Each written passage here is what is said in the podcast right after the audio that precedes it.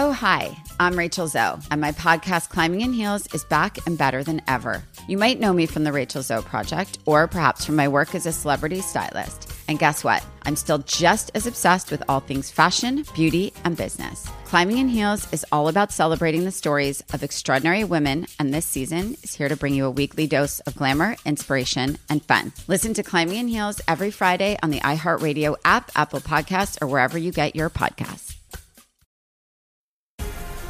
The Black Effect presents Family Therapy, and I'm your host, Elliot Connie. Jay is the woman in this dynamic who is currently co-parenting two young boys with her former partner, David. David, he is a leader. He just don't want to leave me. Well, how do you lead a woman? How do you lead in a relationship? Like, what's the blueprint? David, you just asked the most important question. Listen to Family Therapy on the Black Effect Podcast Network, iHeartRadio app, Apple Podcasts, or wherever you get your podcasts. I'm Diosa. And I'm Mala. We are the creators of Locatora Radio, a radiophonic novela, which is a fancy way of saying a podcast. Welcome to Locatora Radio, Season 9. Love at first listen. We're older, we're wiser, and we're podcasting through a new decade of our lives. This season, we're falling in love with podcasting all over again. And getting to the heart of our stories. We're going places we've never gone before, and we're bringing you along with us. With new segments, correspondence, and a brand new sound. Season 9 is kicking off with an intimate interview with Grammy Award-winning singer-songwriter Natalia Lafourcade. What's giving you hope right now? Well, when I see what music does to people, it gives me a lot of hope. If you liked Locatora before, you're going to love Season 9.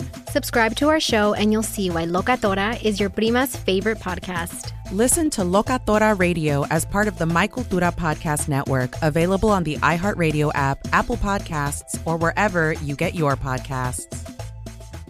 Guess what, Mango? What's that, Will? So I don't want to stereotype, but... Uh-oh. That's right. Stereotype alert.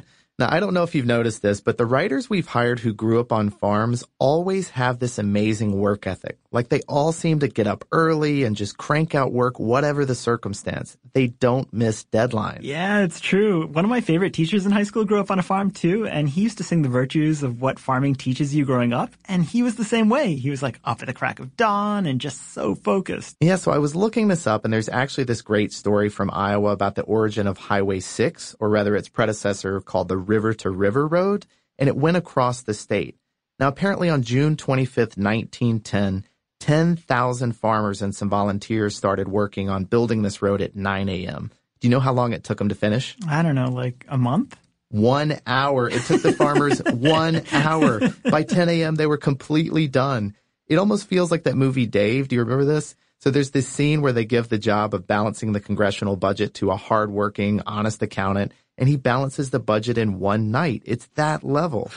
Now, if you ask a ragtag group of farmers to build you a highway the width of the entire U.S. state, they'll have it done in an hour. That's ridiculous. I know, and I realize I got this story from the Route 6 Tourist Association website, and it may be apocryphal, but it made me wonder, if farmers work as hard as they're known to, and if the science of farming is only getting better, then why are people across the globe still going hungry? And what will it take to actually feed the world? That's our big question today.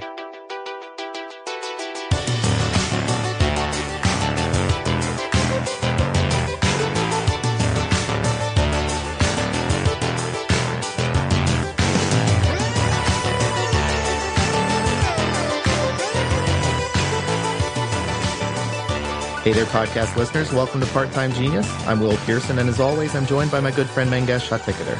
In today's show, we're talking about what it will take to feed the world. Scientists claim by the year 2050, the population will be at 10 billion people. That's a ton of people and a lot of hungry mouths to feed.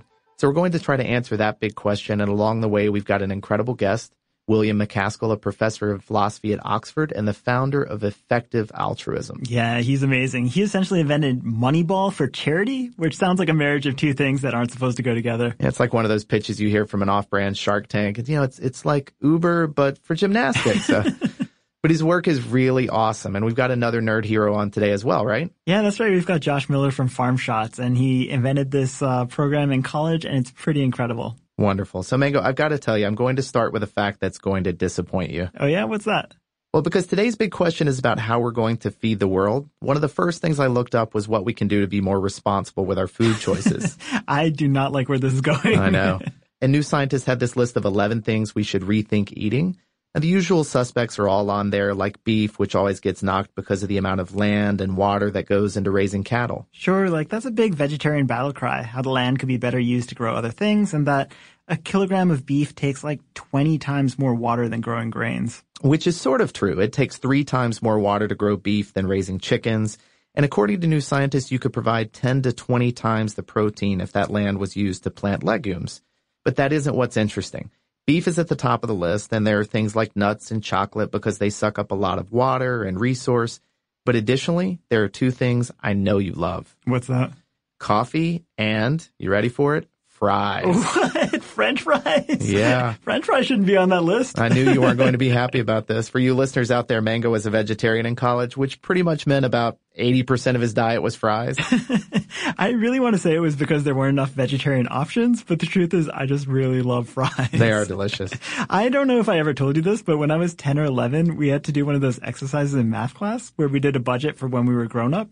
And so we were handed out salaries, and we hunted for apartments, and we budgeted for things like toilet paper and household supplies using coupons. And we also had to plan out a menu. And I remember thinking food is a great place to save. So I just decided to stock my fridge with French fries and frozen burritos and pizzas from Sam's Club. I'm getting hungry. I know. The whole idea was just to spend like $150 a month on food.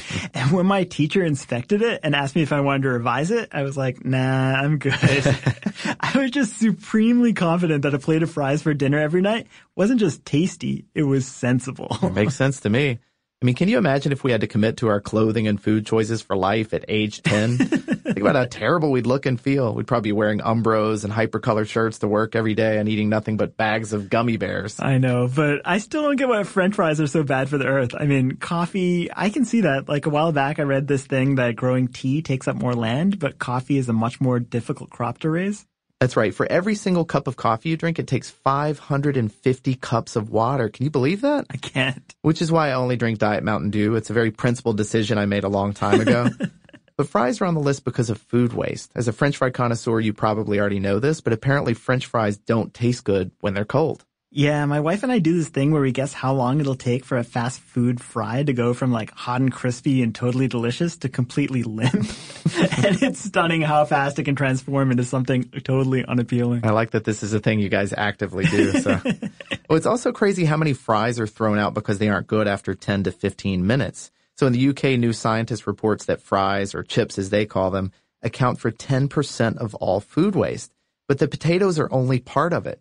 Fried foods in general are considered wasteful because of all the oils and fats that go into frying up all that deliciousness. So if we use the land for veggies instead, it would be a better source of calories for the population. Which is like a total Sophie's choice for me. Choosing between eating French fries and saving the world, you can't do that to me, Will. I'm so sorry. But let's back up for a second. What actually is the state of world hunger? I mean, there's so many different things written up about this that it's kind of hard to keep up. And part of what's confusing to me is that I recently read we currently produce enough food to feed everyone in the world. Well, those things aren't mutually exclusive. So close to 1 billion people go to sleep hungry every night, which is heartbreaking. And in 2015, the Food and Agriculture arm of the UN showed that there were 795 million undernourished people in the world. And while over the past couple of decades we've started to see the numbers drop on that, you have to imagine that this could get worse if we don't start to get a real handle on this. But you're right, there actually is enough food to feed everyone. How's that? Well, Gordon Conway, who's a fellow at the Royal Society and this heavily respected agriculture ecologist, points out in his book 1 Billion Hungry, if we were to add up all the world's production of food and then divide it equally among the world's population, every man, woman, and child would receive a daily average of over 2,800 calories. That's enough for a healthy lifestyle. Which is amazing, but on the other hand, it's not like humans are great at sharing. Like, we're not vampire bats. Vampire bats? Yeah, they sound so bloodthirsty. Well, they are bloodthirsty. Yeah, they are bloodthirsty. But they're also super considerate. Like, if a vampire bat has a couple of bad nights of feeding, it can actually starve to death. And because the creatures roost together, if one bat notices that another is hungry, it'll be a good roost mate and regurgitate some food for it. Roost mates? I like that word. It's such a great word. I like the idea of a little bat advertising on Craigslist looking for 300 other roostmates to share one bedroom in Bushwick. So. But vampire bats aren't the only ones. I mean, humans are empathetic too, and they do share food. There was that wonderful story of the man in Saudi Arabia who put a fridge out on his sidewalk and then filled it with leftovers for anyone to take. And that trend started to spread across the Middle East of people stocking fridges on the street with fresh water and food for anyone in need. And there are those little food pantries that have popped up in America and across the world. You know, people do care. It's just that a lot of little food pantries aren't going to add up to feeding a billion hungry people. Sure. So being more thoughtful about how and what we eat will be part of the solution, as will be figuring out a better food distribution mechanism. But part of the question, too, is what is it that's keeping people hungry? And I think I have an answer for you. Oh, yeah? So I read some amazing research from Amartya Sen. And, you know, Sen's this Nobel Prize-winning economist. Yeah. And he showed how famines aren't really caused by droughts or widespread food shortages so much as they're rooted in poverty. So how so? Well, when I first read that, I thought, how can that be? I mean, a famine has to be caused by droughts and crop devastation.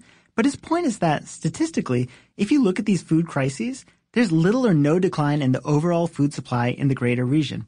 Like, he analyzed a famine from 1973 in Ethiopia, where weather patterns caused a small region of the country, this province called Wallo, to suffer. And because the population was impoverished, their ability to grow and purchase food was severely affected. But the overall food production in the country wasn't substantially different from years before. And he showed this over and over in other places, including in Bengal and other countries, where the diminished purchasing power of wages was the root cause of starvation, not overall food supply. In fact, there's this wonderful series called Hungry Hungry Humans. Actually, do you remember the magazine Meat Paper? Meat Paper, of course. It was that beautiful indie magazine with all those photographs of meat from a few years back, right? I know. It was so good. I don't even like meat that much, but I loved looking through it. But one of the former editors there, this Berkeley journalism professor named Nathaniel Johnson, he spent 6 months investigating the food crisis in a series called Hungry Hungry Humans. And one of the things he pointed out that Amartya Sen also says is that one thing that can help curb a potential famine is free press. And it's simply because in democracies, politicians have to get reelected. Yeah. And as long as someone is shedding light on a food or economic problem, it's going to get addressed before it becomes a total crisis. Well, you have to imagine the internet and the spread of mobile phones is also great for spreading that knowledge. And, you know, currently there's some amazing apps trying to address the problem by connecting food donors with those in need. But part of what's interesting to me is that a little investment in infrastructure might also solve some of these problems. Why is that? Well, you don't think about this, but roads and access to villages and town centers actually play a big part in bringing people out of poverty. Like, Johnson interviewed a farmer from Ethiopia who told him it takes her 4 hours just to walk from her farm to the nearest town. And his point is, can you imagine if you have to walk 4 hours every time you need to get seeds or fertilizer or anything to raise your crops? And that's not even taking into account getting your food to market. Just imagine how much time she's losing. So a good paved road would ease her situation and help her have more of a successful farm. And there's hard evidence that shows this bears out economically. Like, there was a study in India in the 1990s that showed for every $1,000,000 rupees that was spent on a road, which at the time was like $50,000, 881 people were lifted out of poverty. And that's not just them, but their future generations. So what you're saying is we just need to get like 10,000 farmers from Iowa over to these remote locations across the globe and get a few roads built in under an hour. Exactly. It's that simple. But before we charter some planes and launch our Farmers Without Borders Who Adopt a Highway program, why don't we break for a quiz? Sounds good to me.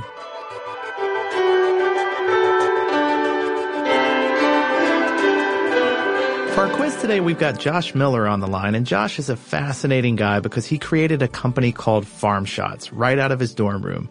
Josh, welcome to Part-Time Genius. Hey, thanks for having me. Now, Josh, you graduated in 2016, so you're pretty fresh out of college. Tell us a little bit about Farm Shots and what inspired you to create it. Yeah, so we got started, it would have been the sophomore year I had at Duke. So I was I had this love for agriculture, and I was studying engineering at the time. I really wanted to find a way to put the two together, and there wasn't really anything out there that kind of did that, except for making tractors, which wasn't very exciting to me.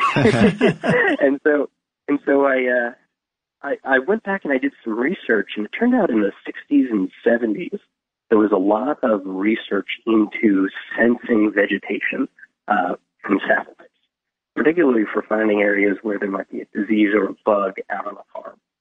The problem was back in the 60s and 70s, there weren't really enough satellites for that to be useful, right? You got an image and it was really low resolution, maybe once a month. Mm-hmm. So if you fast forward to when I was about to start the company, would have been around 2014, there were all these companies coming out of the woodwork that, you know, aboard Elon Musk's rockets and all these tiny rockets that were going up in space, were putting these tiny, tiny satellites that are about as big as your forearm in space. Hmm.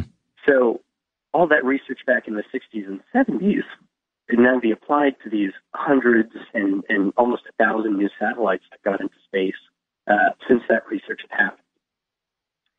And so I went out and I said, okay, you know, can we turn this into a product that actually helps farmers? And it turned out we could. And I went ahead and I built the first version of the software. And I'm a terrible engineer. And so it was probably the most awful, clunky piece of software you could ever find. But these guys loved it, right? It made sense, and it was something that they wanted to buy. And if you fast forward to where we are today, you know, 3 years later, the company's operating in about 30 different countries. We're on about 10 million acres internationally. Wow. That's so unbelievable. Pretty significantly. That's sure. Very cool. So Josh, what keeps you optimistic about the future and growing enough to feed the world as we're talking about today? Yeah, you know, it's kind of funny because we talk about there's a good amount of urban growth going on in places like the U.S., where you have cities kind of expanding outwards and outwards, which means more people. And at the same time, you know, a lot of what's getting converted to this kind of used land is farmland. So the question is, you got more people causing less farmland. How do you kind of feed those sorts of people? Mm-hmm. And so I think that's an ever-pressing problem that's going to go on for hundreds of years. And the idea is, you know, we've got to take a shrinking amount of acreage and turn that into more food. And the only way you're going to be able to really do something like that is through applications of technology. Mm-hmm. We certainly appreciate what you're doing with the business, and congratulations again on its success. So something equally important is the quiz that we're playing today. Awesome. Mango, what's our game that we're playing with Josh today? It's called Farm Raised, where all the answers are people or characters who grew up on farms. All right. Oh, no. And what is Josh playing for? As always, our listener is playing for a chance to win a handwritten note from us to his mom or his boss singing his praises. All right. So this should be easy. What we will do is we will give you a bit of pop culture, and you tell us which farm boy or girl we're talking about. Okay? We've got... 5 questions for you. The stakes are very high. Okay. Well, so how many do I have to get right? Is it we'll see. We'll see. We'll have to turn to the judges in a bit. So, they are, I'll go ahead and warn you, they are incredibly difficult questions. Let's see what we can do. Okay. All right. Question number 1. This superhero grew up on a farm in the town of Smallville and was raised by his adopted parents Ma and Pa Kent, who kept him away from kryptonite. Who would this be? Well, it's Superman. It's Clark Kent. Well done. Incredible. All right, 1 for 1. Question number 2. I feel like you're going easy on me. Well, we'll see. Later. We'll see. They make it harder. So or not. All right, or not. Here we go. This pop star behind Shake It Off famously grew up on a Christmas tree farm in Pennsylvania. Also, at the 2010 Grammy Awards, she won more Grammys, 4, than Elvis would ever win, being 3. Who was this artist? Taylor Swift. Wow, so smart. All right. 2 for 2. Question number 3.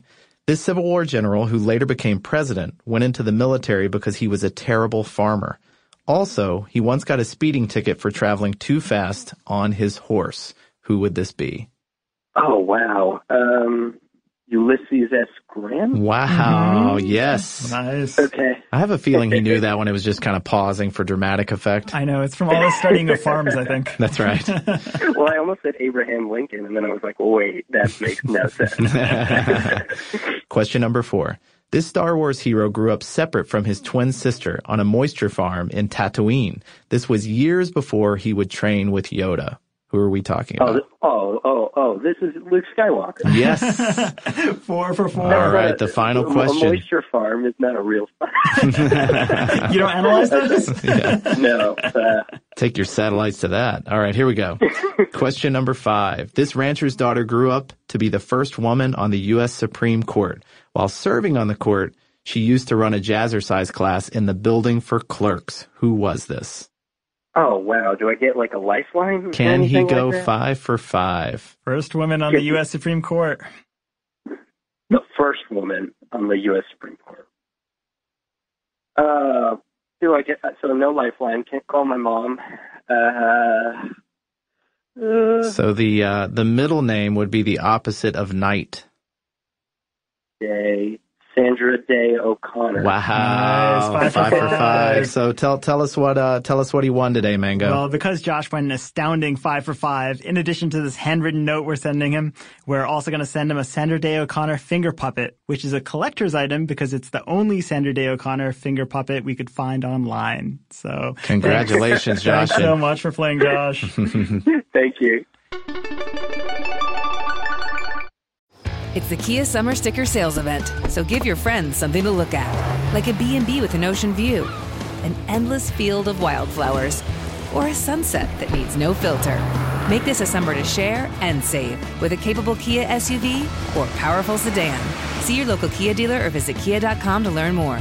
Kia, movement that inspires. Call 800-334-KIA for details. Always drive safely. Sale applies to purchase of specially tagged 2024 vehicles only. Quantities are limited. Must take delivery by 7/8/24. I'm Elliot Connie, and this is Family Therapy. My best hopes, I guess, identify the life that I want and work towards it. I never seen a man take care of my mother the way she needed to be taken care of. I get the impression that you don't feel like you've done everything right as a father. Is that true?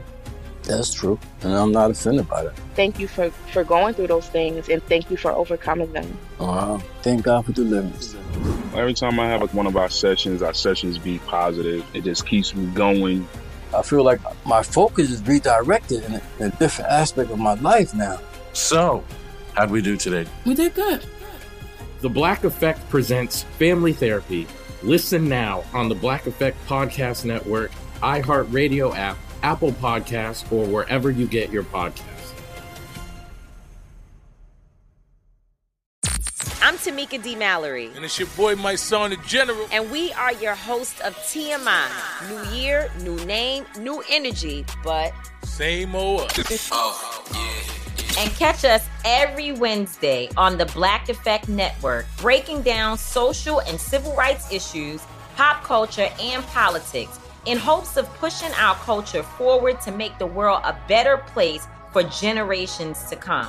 But that's not all. We will also have special guests to add their thoughts on the topics, as well as break down different political issues with local activists in their community. If you like to be informed and to expand your thoughts, listen to TMI on the Black Effect Podcast Network, iHeartRadio app, Apple Podcasts, or wherever you get your podcasts. That's right.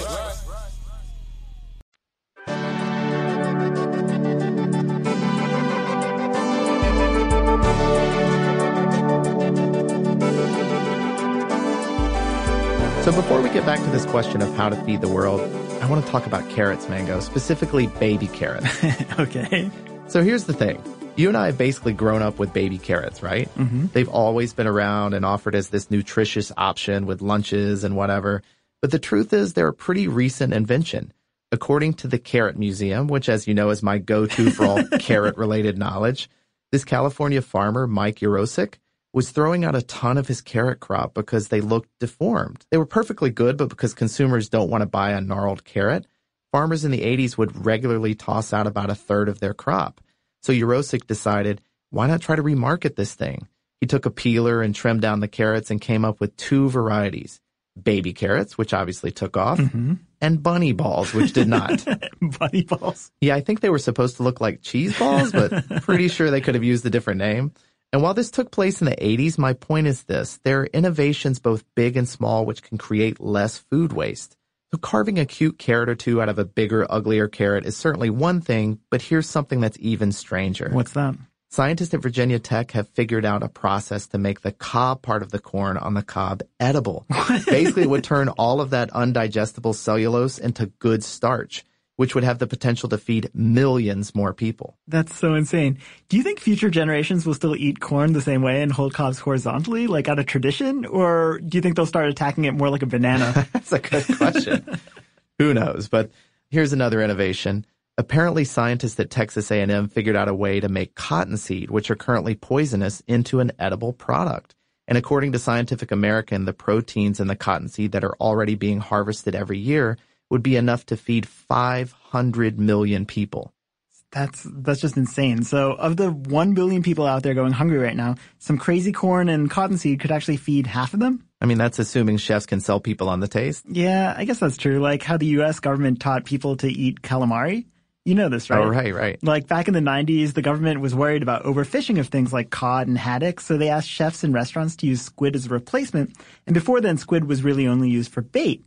And there's this great Salon piece on this from 2014. But the government basically sent out approved test recipes and even encouraged the use of the word calamari because it sounded so much fancier and more exotic. But the funny thing is, because restaurant owners didn't want to overwhelm customers, they only served the squid in appetizer form. And that's mostly where it stayed on menus. Well, don't be surprised if you see all-you-can-eat cottonseed appetizers at your local Olive Garden soon. But let's get back to farming, because I think there's some interesting stuff we should talk about. So one thing we should mention is that while food waste in wealthy countries is mostly about people tossing out leftovers, in developing nations it's mostly about food spoilage. Again, this is something Nathaniel Johnson talks about, but he reports that between 30 and 40% of food grown around the world is lost annually. Whether that's spoilage from not being sealed in airtight containers or being refrigerated properly, or even things like vermin. And his point is, if farmers could preserve even a fraction of this food better, that could actually lift their economic prospects, meaning hopefully less famine, but also address some of the hunger issues. Well, I know that's an area of study that's getting attention. Actually, there's this super simple invention from this guy, Mohammed Bah Abba of Nigeria, and it's one of my favorite things. So you can guess that food spoilage is a particularly big problem in tropical and desert regions where fruits and vegetables can go bad quickly. But his non-electric refrigerator is so simple, it's incredible. He basically showed that if you take two earthen pots and you fill the outer pot with wet sand and then put your food in the inner pot and you cover the system with a wet cloth, well, the evaporation from that wet sand will suck the heat out of the inner pot and keep the food chilled as low as 40 degrees Fahrenheit. Oh, wow. Yeah, so Bah Abba has given away hundreds of thousands of earthen pots in the last decade or so to increase food security. That is so cool. I believe he actually won a Rolex Design Award for this simple yet elegant design. But speaking of design, let's talk about the future of farming. Now let's skip over the robot pickers and driverless tractors and get directly to vertical farms. I love vertical farms just because they look so cool and Jetsons-like. I mean, instead of doing your farming horizontally, why not just rotate it by 90 degrees? I love this idea too. So, especially because it makes eating farm-to-table meals easier in cities where there aren't large patches of green to farm on. But what's interesting is that there are a lot of people criticizing the idea. They see vertical farming as a gimmick because to actually give each plant light and water them indoors, you have to use electricity, which means you're not taking advantage of all the natural resources that outdoor farming does.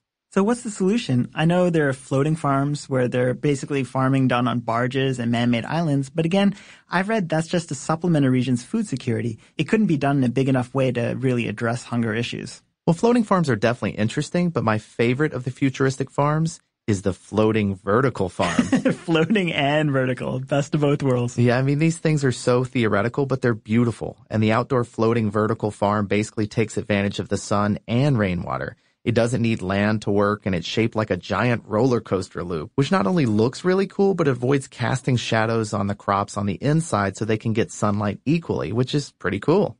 I mean, if we're talking pure theory, and this isn't Jetson's futurism here, but it is idealistic, the thing that totally blew me away was that if we could use the available land in the Congo, that could essentially feed all of Africa. Wait, what? I know, it sounded insane to me too. But according to the UN's Food and Agriculture Organization, climate change is going to aggravate food shortages on the continent.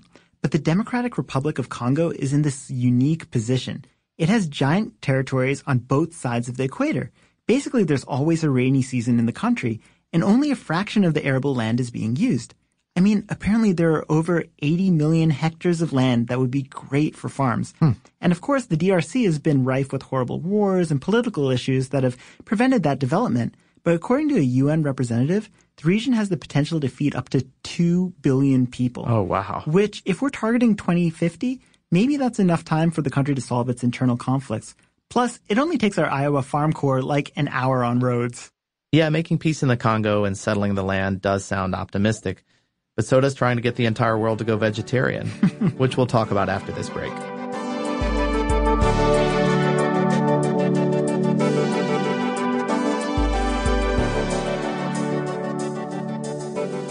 Over the past 15 to 20 years, we've witnessed the emergence of data and carefully gathered information being applied to several different fields to make people more effective at what they do and how they process the world around them. Whether that's recognized through stories like Moneyball in baseball or Nate Silver's 529 in the world of politics and sports, or through so many interesting works in behavioral economics, it's been interesting to watch as scholars help us approach these fields with careful reasoning and not just what our gut tells us. And today's guest is helping the world apply this kind of information gathering and careful reasoning to the world of altruism. In fact, he's the founder of a fascinating organization called Effective Altruism. Will MacAskill, welcome to Part-Time Genius. Thank you for having me on. So, Will, tell us a little bit about how you got into this field and decided to start Effective Altruism. I got into this field because I was deeply concerned about the problem of global poverty. It seemed to me that given that I was, from a middle-class family of a well-off country, and there were 1 billion people living on, at the time, less than $1.25 a day. I just thought, well, why shouldn't I be doing this? And I made a decision to give away most of my income over the course of my life, just set a cap at what's now about £25,000 per year, that's like $35,000, and give away everything above that. Now, I'm not going to be super rich, but I'm going to have an okay income as an academic.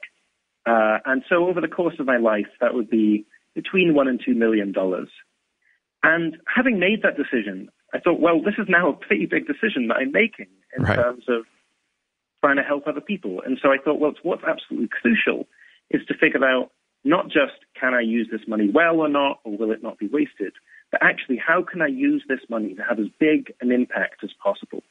And from that seeds, this general idea of asking the question, how can we do as much good as possible with our time and money, that grew in what's now known as the Effective Altruism.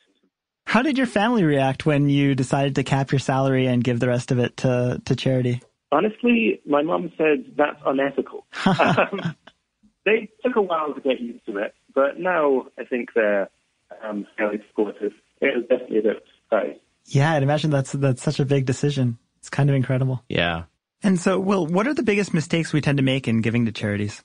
I think one major mistake that we make is to look at overheads costs.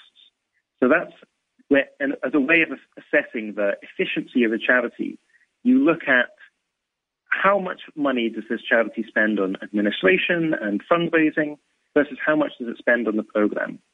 And this is just a really bad way of assessing whether a charity is good or not. Because if the charity is implementing some sort of lousy program, and there are some programs that do nothing, some that are even harmful, then no matter how low the overhead costs are, it's still not going to be a good charity. Whereas you could have a charity focused on a really effective program, but it just needs to spend, say, a third of its finances working out what are the most effective ways to help. So in general, what we should be thinking about is how much money is going in and what's the good outcomes that are coming out. And this is just completely normal in how we think about purchasing goods in general.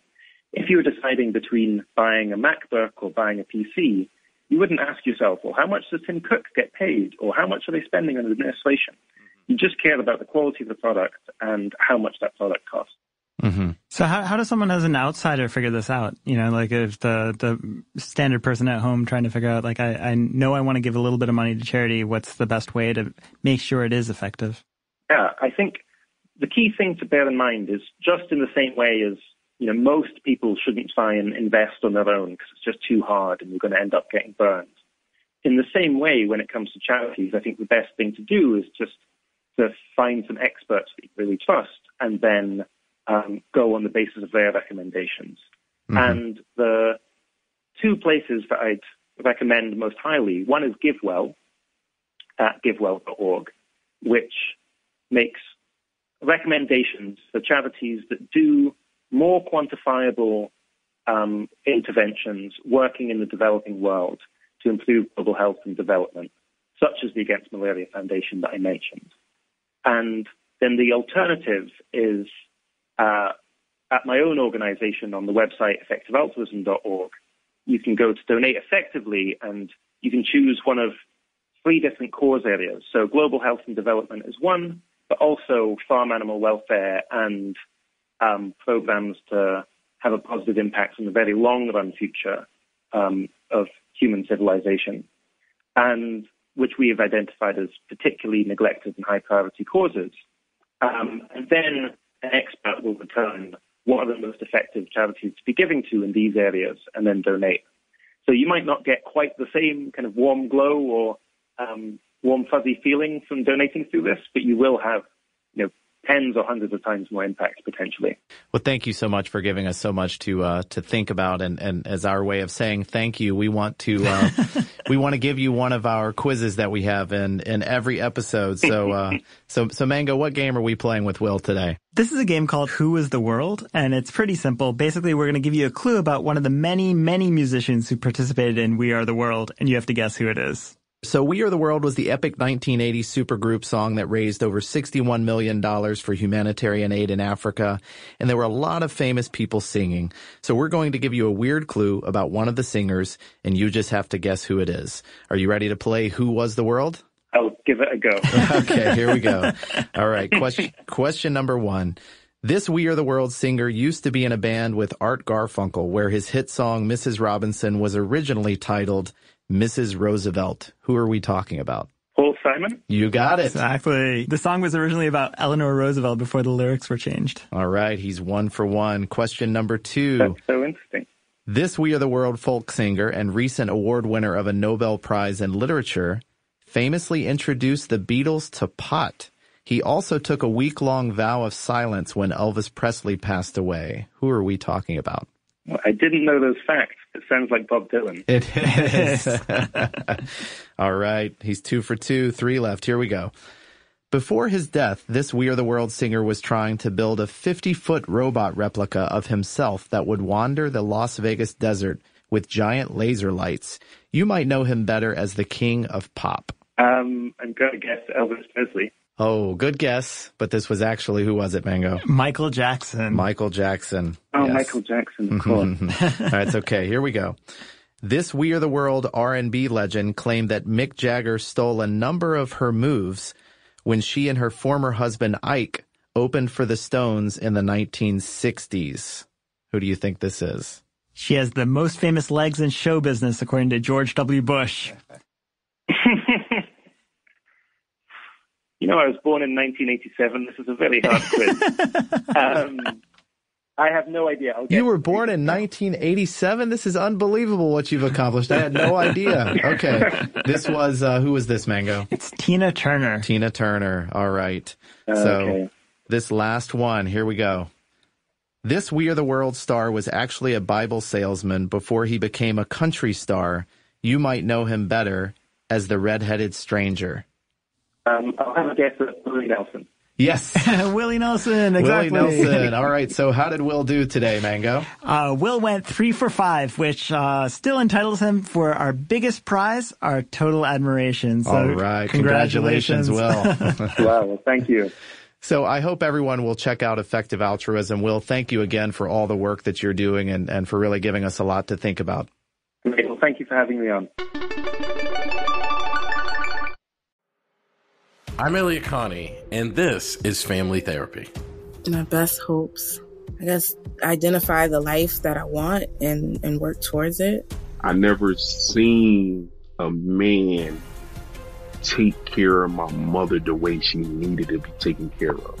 I get the impression that you don't feel like you've done everything right as a father. Is that true?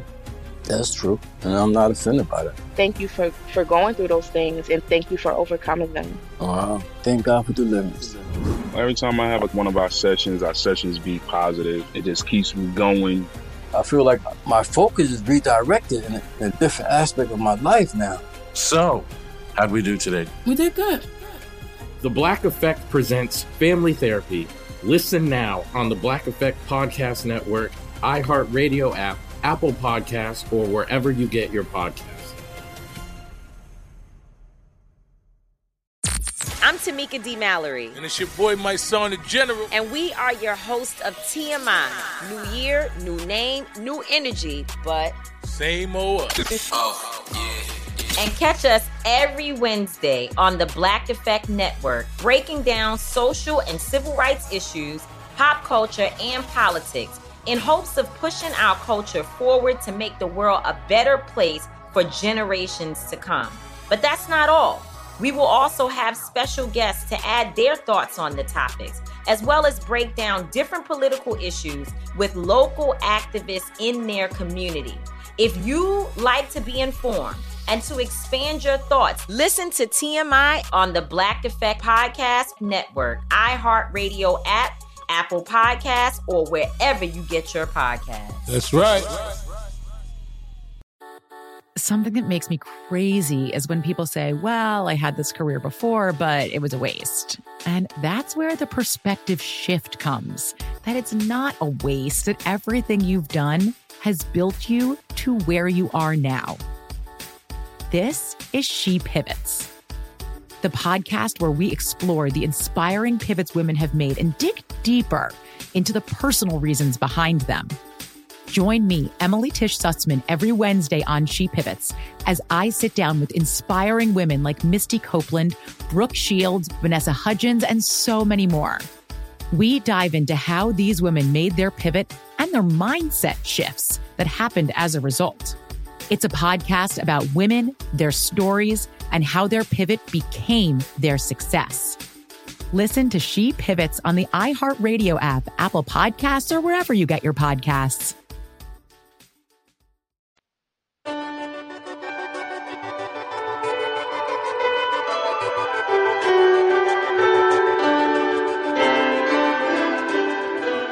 So let's talk about vegetarianism, which is often touted as one way to help feed the world. You were vegetarian for a while. Why did you fall off the wagon? Yeah, I was a vegetarian from about age 12 until I was 22, I think. And then I moved to Alabama. Oh, that's right. I do have to say, when you finally decided to eat meat and we went to Dreamland Barbecue that only serves ribs and watched you eat that single rib slowly, just kind of licking at it. That has to be one of the weirdest things I have ever watched. But that's exactly the problem. Like, we made that pilgrimage, which was so amazing because it's just a shack in Tuscaloosa. But when we got there, the only things on the menu were a rack and a half rack. I mean, the half rack is the vegetarian option. That's right. Also, the T-shirts are just amazing because there's just, you know, there's like the white shirt with the handprints just like pulling across the shirt. Yeah, so gross. Pretty good. I love it. But let's not talk about my inability to commit to vegetarianism. Let's talk about the world's inability to commit to vegetarianism. Yeah, so this is how our pal researcher Gabe explained it to me. Basically, the world would be better off if we were vegetarian. The meat industry is responsible for about 15% of the world's greenhouse gas emissions and all that grazing land, which if you add it up is about the size of Africa. It could be better used for growing other foods. But the problem with everyone going cold turkey vegetarian is that there are a lot of people who make their livelihood off the production and sale of animal products. In fact, it's over 1 billion people. And the majority are small-scale farmers in developing nations. So if the world just switched to being vegetarian overnight, not only would jobs be lost, but good meat would be wasted and people would starve. But if we made a slow switch and eased into it. Kind of like dipping your toe in a pool. But doesn't that feel impractical, too? I can't imagine convincing any of my steak-loving friends that they should go vegetarian. Yeah, it's certainly going against the grain. I mean, 4 to 5% of the population in the U.S. is vegetarian right now. And when the money flows into places like India and China, the populations that gain wealth are actually using that money to eat more meat. Of course, one glimmer of hope here is that meat substitutes are getting better and better. There's seaweed that was recently discovered that tastes like bacon. I'll believe it when I taste it, which is certainly a start. There are new plant-based products like Beyond Meat and the Impossible Burger that supposedly taste like beef and even ooze fats when squeezed on a grill. And there are cultured meats or test tube meats, which are still a decade or so away, but will basically grow meat in a lab without ever having an animal involved. Which is all awesome. But let's get back to the original question. What'll it take to feed the world? I mean, clearly it's complicated, and there's no silver bullet solution. So people are trying everything. There's talk of flour made from insects. There's precision agriculture, which could use technology to monitor crop health and increase crop yields. There's so many potential solutions for slivers of the problem, plus all the things that we talked about. New styles of farming, edible cotton seeds, reducing food waste in developing nations, a reduction in how much meat we eat, oh, and possibly farming the Congo too. Now, all of those things would get us there, and also just trying to help lift the poorest of the poor out of poverty by giving them better roads and access to information. But all of that would take real unified commitment from a number of big countries, and that's a difficult path. But the interesting thing is there are a lot of positive indicators. For instance, in 2015, the UN announced there were nearly 800 million undernourished people in the world, which is a lot, but that number was actually down 200 million from the 1990s, despite there being 2 billion more people living on the planet now. So a lot of economists and journalists are actually hopeful, which is a good thing. That is a good thing. And speaking of good things, what do you say we indulge in a friendly little fact off?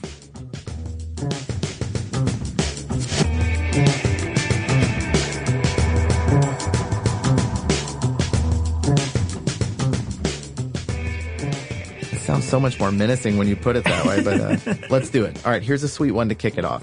Did you know that if we switch from using sugarcane as the source of sugar to sugar beets, we would save over 200,000 gallons of water per ton of sugar produced, which could be channeled into growing bananas or something else, I guess. No, I think it has to be bananas.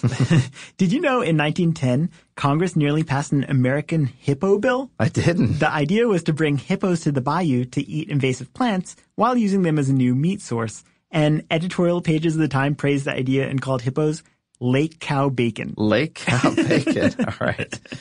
So I'm veering off course here because you used the hippo fact, and I'm going to match you with another hippo fact. Did you know that in the 1850s, England went through an intense phase of hippomania when the first one named Obeish was brought to the London Zoo? So thousands of visitors each day crowded in to see him. Novelty hippos were sold, and there was even a popular polka written for him. Obeish was so popular that Charles Dickens was jealous of all the attention he received. That's so good. You know I can't top a Dickens hippo fact. So I'm going to bring it back stateside. Do you know that David Copperfield tried to launch a magic-themed restaurant in Times Square? According to the New York Times, the restaurant was supposed to have 70-foot gargoyles, a bar and banquette that looked like it was floating on air, sections of tables that would disappear from view on occasion, and this is the best part, every hour a giant spinning saw would appear to cut a dinner guest in two. Oh, nice. That's a nice touch. Of course, the Times article claimed the greatest trick about the place was how $34 million in investment magically disappeared and the restaurant never came to be. It's quite the trick. That's pretty brutal. All right, here's a strange one. According to a 2014 study from Westminster University, hungry men find heavier women more attractive. And it goes the same way for women. They like their men huskier when they're hungry. Apparently, it takes about 6 hours of not eating for your preferences to change. That's crazy. So Eric Carle's The Very Hungry Caterpillar was originally about a bookworm named Willie. The book changed when Eric and his editor realized there was no transformation at the end of the book. The bookworm was just fatter instead of, you know, turning into a beautiful butterfly. All right, so a 1996 study on leeches found that drinking beer makes leeches lazy and undisciplined. Yeah, and apparently they're attracted to garlic, but if they eat too much of it, it kills them. Just like vampires. That's brilliant. I know. The authors of the study even went on to win an Ig Nobel Prize for their research. Well, if feeding beer to leeches is good enough for the Ig Nobels, it's good enough for me. I think you win this round. Thank you. Speaking of prizes, who do you think we should give today's award to? Well, I kind of want to give it to whoever came up with the phrase lake cow bacon as a synonym for hippopotamus. But I think a better winner might be the inventor, Sarah Collins, who invented the Wonder Bag. What's a Wonder Bag? It's this amazing invention that's basically a non-electric slow cooker where you bring your ingredients to a boil in a pan or a pot, then wrap them in this bag, and it keeps them cooking for you. The amazing thing is that 20% of staple foods cooked in Africa end up burned because they're cooked on an open fire. So this not only saves food from being wasted, but it also saves a considerable amount of money on energy and allows families to do other things instead of spending so much time gathering firewood and tending to fires. Plus, it's got a great name, the Wonder Bag. Wonder Bag. I like it. Sarah Collins, you'll be getting a certificate from us in the mail to put on your fridge. And I think that's it for today's episode of Part-Time Genius. Thanks so much for listening.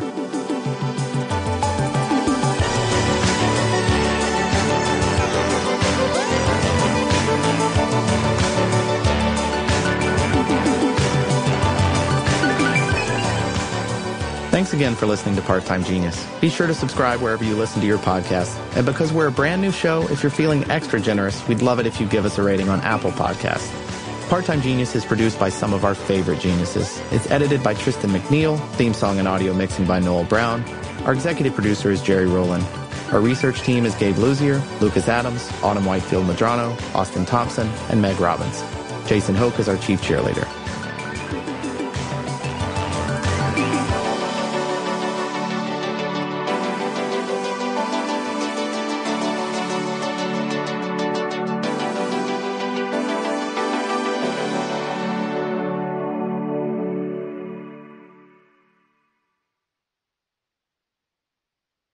Hi, I'm Rachel Zoe, and my podcast, Climbing in Heels, is back and better than ever. You might know me from the Rachel Zoe Project, or perhaps from my work as a celebrity stylist. And guess what? I'm still just as obsessed with all things fashion, beauty, and business. Climbing in Heels is all about celebrating the stories of extraordinary women, and this season is here to bring you a weekly dose of glamour, inspiration, and fun. Listen to Climbing in Heels every Friday on the iHeartRadio app, Apple Podcasts, or wherever you get your podcasts.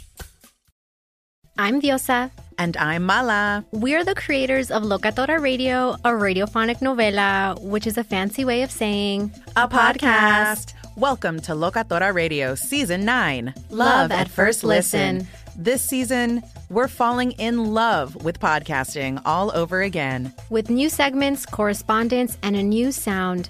Listen to Locatora Radio as part of the My Cultura Podcast Network. Available on the iHeartRadio app, Apple Podcasts, or wherever you get your podcasts. I'm Tamika D. Mallory. And it's your boy, my son, the General. And we are your hosts of TMI. And catch us every Wednesday on the Black Effect Network, breaking down social and civil rights issues, pop culture, and politics in hopes of pushing our culture forward to make the world a better place for generations to come. Listen to TMI on the Black Effect Podcast Network, iHeartRadio app, Apple Podcasts, or wherever you get your podcasts. That's right.